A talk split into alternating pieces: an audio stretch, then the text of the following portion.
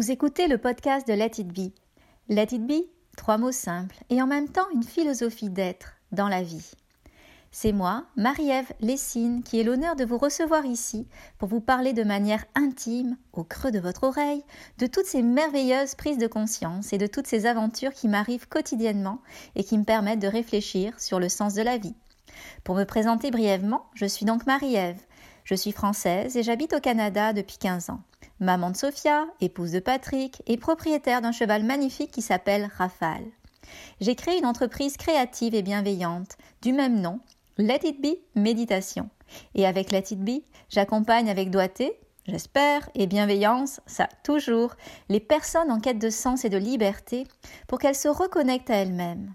Je forme aussi les futurs professeurs de méditation pleine conscience parce qu'on n'est jamais assez pour changer le monde. Allez, Assez bavardé, je fais place à ma réflexion du jour. Alors bonjour et bienvenue dans ce podcast qui va être un petit peu différent de ce qu'est-ce qu'on a fait d'habitude. D'habitude, je vous parle de tranche de vie et j'essaye de conceptualiser cette tranche de vie pour vous faire réfléchir vous-même sur votre propre vie et vous aider peut-être à euh, vivre une vie plus euh, légère. Euh, certains appellent ça euh, devenir la meilleure version d'eux-mêmes, mais je pense que devenir la meilleure version de soi-même, c'est souvent euh, se réaligner avec soi. Donc elle est jamais loin peut-être cette meilleure version. Faut juste la retrouver quelque part. Donc se réaligner avec elle quand on n'est pas euh, dans son sillon, mais aussi s'alléger de tous ces fardeaux qu'il y a autour de nous et qui euh, font en sorte que justement on n'est pas capable euh, d'être qui on aimerait être vraiment. Et je parle vraiment de être, je ne parle pas de avoir, je parle vraiment euh, tout ce que je vais dire évidemment, ça se passe pour la plupart du temps, et dans ce podcast, mais dans tous les autres, à l'intérieur de nous. Parce que je pense que ma mission de vie, euh, si euh, mission de vie on a, c'est euh, de vous montrer finalement ce chemin vers notre monde intérieur, ce monde intérieur si magnifique, si extraordinaire, qui a à la fois toutes les clés et toutes les solutions que l'on cherche désespérément à l'extérieur, comme par exemple la confiance, la sérénité, euh, la paix, la sécurité, etc., ben souvent on va le chercher à l'extérieur. Mais quand on commence à découvrir ce chemin vers soi-même, et je ne parle pas du mental, je parle vraiment de notre être profond, mais quand on arrive à retracer ce chemin vers soi-même, et eh ben c'est là où on vient euh, découvrir les réponses à qu'est-ce qu'on cherche, comme je vous le disais. Et là aujourd'hui, euh, c'était un podcast un petit peu différent. c'était vraiment quelque chose qui m'a comme été soufflé à l'oreille, je dois dire. Et j'ai appelé ce podcast Les 7 questions pour être bien. Et ces questions-là, on va les décortiquer ensemble. Je vais vous les présenter, on va les décortiquer. Mais l'idée là-dedans, c'est que euh, vous ne réfléchissiez pas à ces questions, bien évidemment, mais plutôt que vous ressentiez les réponses à ces questions, parce que ça va être totalement différent. Et ça, je fais souvent, souvent euh, la distinction, où j'explique souvent la remarque, c'est que dans tout problème, euh, on peut aller chercher une portion de réflexion et il y a une portion de ressenti. D'ailleurs, qu'est-ce qui se passe quand on, n'arrive pas à prendre une décision C'est que notre tête et notre cœur, pour simplifier le trait, ne sont pas d'accord. On ressent quelque chose et on pense différemment. Donc, euh, l'espace dans lequel je voudrais vous amener, ce n'est pas dans un espace de réflexion qui est relativement limité par rapport aux questions existentielles que je vais vous poser, mais plus dans un espace de ressenti où vous allez pouvoir peut-être récupérer de l'information euh, qui n'a pas été métabolisée intellectuellement. Et quand je vous dis ça, euh, ce que je vous ai caché, peut-être, ce que je ne vous ai pas dit, c'est que notre monde intérieur, il est le fun, il est génial. En tout cas, moi, je vous conseille vraiment d'aller renouer avec lui, mais il n'est pas euh, il, parle à sa façon, c'est flou, c'est subtil. C'est pas euh, comme l'intellect qui nous fait euh, réponse ABC dans une structure parfaite et une logique très intéressante quand on réfléchit à quelque chose. Non, le monde intérieur, ça vient par des émotions qu'il faut décoder, qu'il faut ressentir. Parfois, on est tellement loin de soi-même que c'est subtil, sais, comme un écho un peu lointain. On doit prêter l'oreille à quelque chose. Mais ce qui est génial, c'est que quand on s'entraîne, notamment par la méditation, c'est une parenthèse, mais quand on s'entraîne à revenir dans notre monde intérieur, ben, plus on y voit qu'on est intéressé par lui, ben, plus finalement euh, il y a de messages qui passent et moins ces messages sont subtils et plus on est capable de les ressentir en direct. Et donc ce détour pour vous dire que ce que je veux, c'est que ces questions-là, vous les preniez comme des questions euh, existentielles, évidemment, parce qu'elles le sont, des questions qu'on va ressentir et pas réfléchir. Alors, je commence tout de suite avec les sept questions pour être bien. Première question. Qu'est-ce qui me fait vibrer dans la vie? Quand on parle de vibrer, on sent vraiment qu'on est justement dans notre corps, dans notre monde intérieur.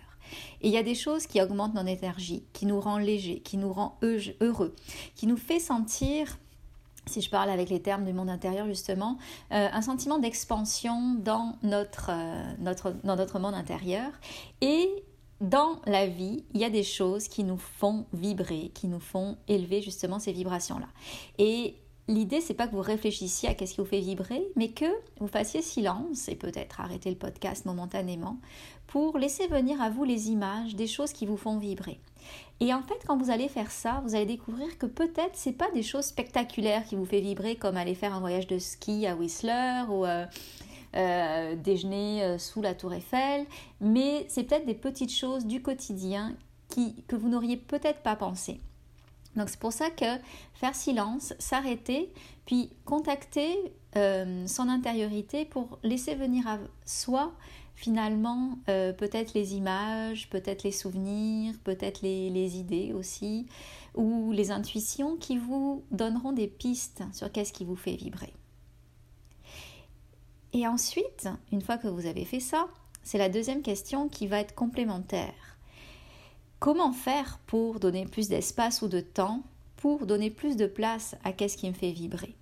Là, peut-être qu'on est plus dans le cognitif que dans le ressenti mais il y a euh, un acte euh, concret à poser, c'est-à-dire qu'on a du temps, puis ce temps, on l'emploie à certains escients et donc euh, certaines activités.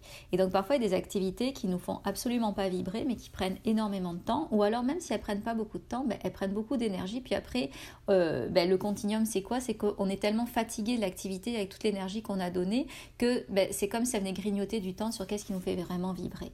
Donc là c'est se dire qu'est-ce que je pourrais faire dans ma journée, dans ma semaine, dans mon mois pour donner un espace dans mon emploi du temps pour faire qu'est-ce qui me fait le plus vibrer.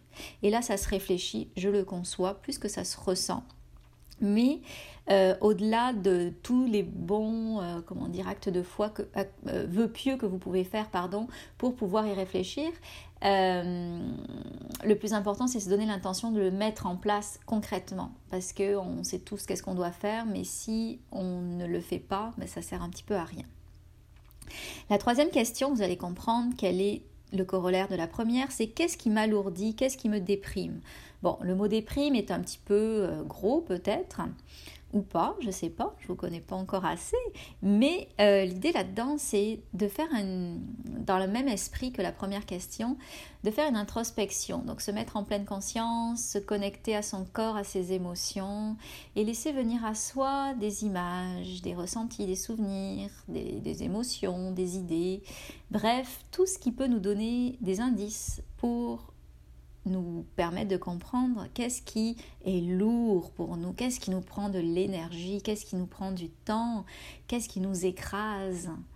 Et tout ça, vous le savez peut-être, mais parfois c'est subtil aussi. Parfois ça peut être juste des ressentis, ça peut être juste des atmosphères, ça peut être euh, simplement des regards aussi euh, de certaines personnes, même si au demeurant elles sont, elles sont vraiment parfaites.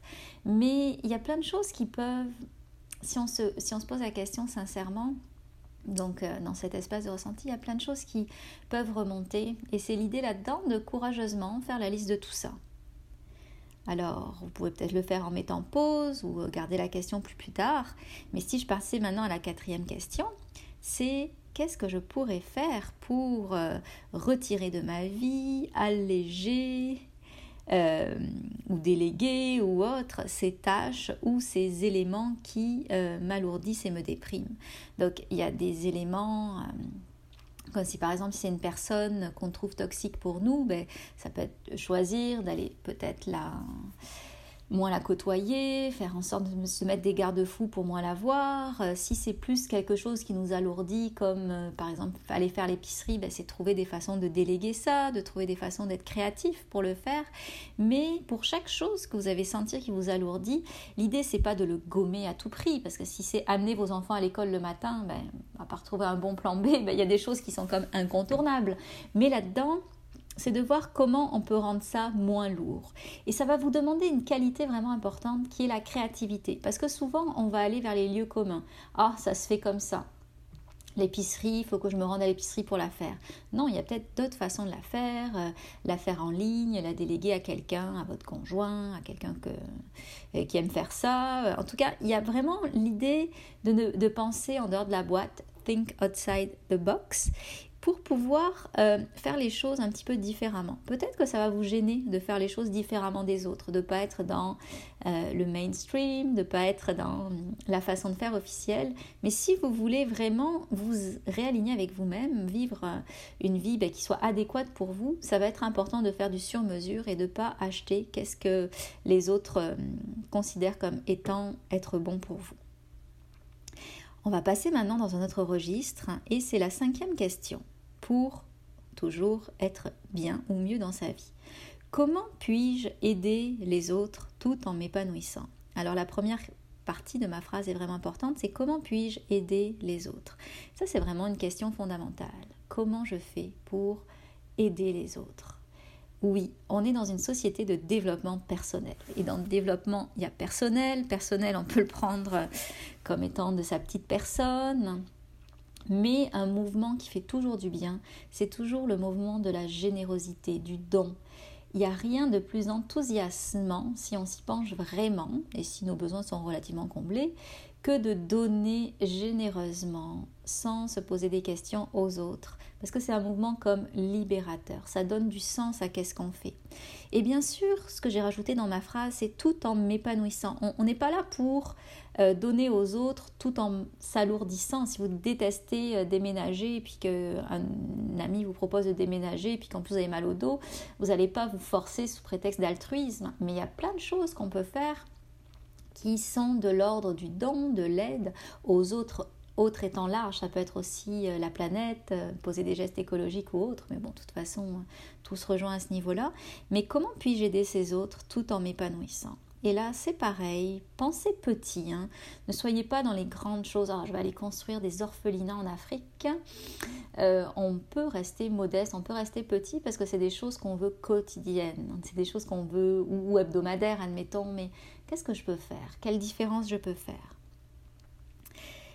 Ensuite, euh, la sixième question, c'est qu'est-ce que je peux faire de plus ou de moins pour ma santé physique? Donc là, on est dans le monde de la santé physique.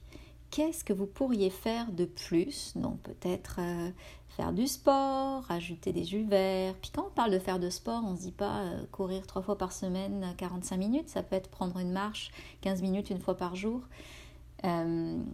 Moi, je suis pas mal l'apôtre du un peu souvent. Donc, je veux pas faire du sport, courir justement 45 minutes trois fois par semaine. Je trouve ça trop long, 45 minutes. Mais ce que je fais, c'est que je fais 15 minutes de sport tous les matins. Donc 15 minutes d'elliptique, 15 minutes de course.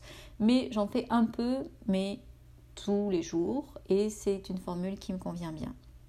Donc là, je vous parle du sport, mais quand on parle de santé physique, on peut parler de nutrition, on peut parler de saines habitudes de vie, mais on peut aussi, et la phrase le disait, la question le disait, qu'est-ce que je peux faire de moins pour ma santé physique? Donc peut-être arrêter euh, de fumer, arrêter de boire trop d'alcool. Donc faire une réflexion vraiment là-dessus pour voir qu'est-ce que vous pourriez mettre en place.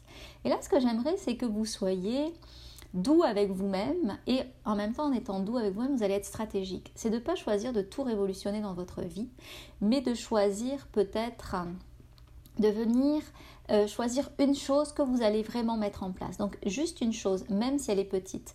Moi, quand j'ai mis en place le fait de faire du sport juste 15 euh, minutes, mais tous les jours, ben, c'était petit, mais j'ai vu énormément d'effets sur, euh, sur mon énergie. J'arrivais à me réveiller le matin, sur mon poids aussi. Euh, sur plein de choses, alors que ben, je faisais presque un acte de foi en me disant si je fais ça initialement, c'est pour ma santé, pour euh, vieillir en santé, pour pas avoir de maladie cardiovasculaire quand je vais être euh, une grand-maman et tout ça. Et donc, tu sais, j'avais vraiment une vision à long terme. Mais au final, ce que j'ai vu, c'est qu'à court terme aussi, j'avais de nombreux bienfaits. Et le corollaire de la sixième question, c'est qu'est-ce que je peux faire de plus ou de moins pour ma santé mentale? Alors là, c'est un peu l'équivalent, et ça, c'est chacun qui va euh, réfléchir ou ressentir cette question à sa façon. Peut-être que ça va être très en lien avec euh, la troisième question, qu'est-ce qui m'alourdit et me déprime? Donc peut-être que vous allez retrouver des choses qui sont euh, en lien avec ça, mais peut-être que cette question, ça va être le déclic pour vous prendre en main aussi par rapport à votre santé mentale. Donc peut-être commencer la psychothérapie que vous caressiez depuis longtemps avec des bons psychothérapeutes tout cas, si vous êtes à Québec, j'en connais plein, je pourrais vous donner des, noms. Mais donc de vraiment penser qu'est-ce que je peux faire pour choyer ma santé mentale. D'accord? Donc euh, c'est vraiment une question plus large et euh, qui touche un petit peu euh, votre, votre, votre monde à vous. Si moi je me la posais cette question, qu'est-ce que je pourrais faire de plus ou de moins pour ma santé mentale? Ben, je pense que je dirais d'aller encore plus à l'écurie, m'occuper des animaux. En plus, là, il y a une chèvre que j'adore qui s'appelle Rose, qui vient d'avoir, euh, attachez-vous bien, quatre bébés. Elle est épuisée. Et euh, pour moi, l'aider, ben, finalement, ça rejoint pas mal les autres questions, mais pour moi, aller l'aider, lui donner du temps, la caresser, lui donner de l'attention, la faire sortir aussi pour qu'elle voit le soleil, ben, c'est quelque chose qui me fait extrêmement de bien. Donc ça rejoint pas mal ma question, euh, ma cinquième question, comment puis-je aider les autres? Mais ça me fait du bien pour ma santé mentale. on ne cherche pas une réponse par question, ce qu'on cherche c'est améliorer globalement sa vie. Donc euh, voilà, j'espère que ces questions vous ont apporté des bonnes pistes pour changer concrètement. Alors s'il vous plaît, ne tombez pas dans la performance de tout bien faire et de toujours reporter le moment où vous allez réfléchir à ces questions ou ressentir ces questions. Parce que l'idée là-dedans, c'est que vous fassiez les choses. D'accord? Donc j'adore le concept de management. Je l'ai enseigné quand j'étais à l'université. Euh, en management, il y a un concept qui dit il ne faut pas bien faire les choses, il faut faire les bonnes choses. Et parfois, faire les bonnes choses, on ne les fait pas parfaitement, mais on les fait, et ça, c'est déjà parfait. Alors, je vous laisse là-dessus et je vous souhaite une bonne méditation. Au revoir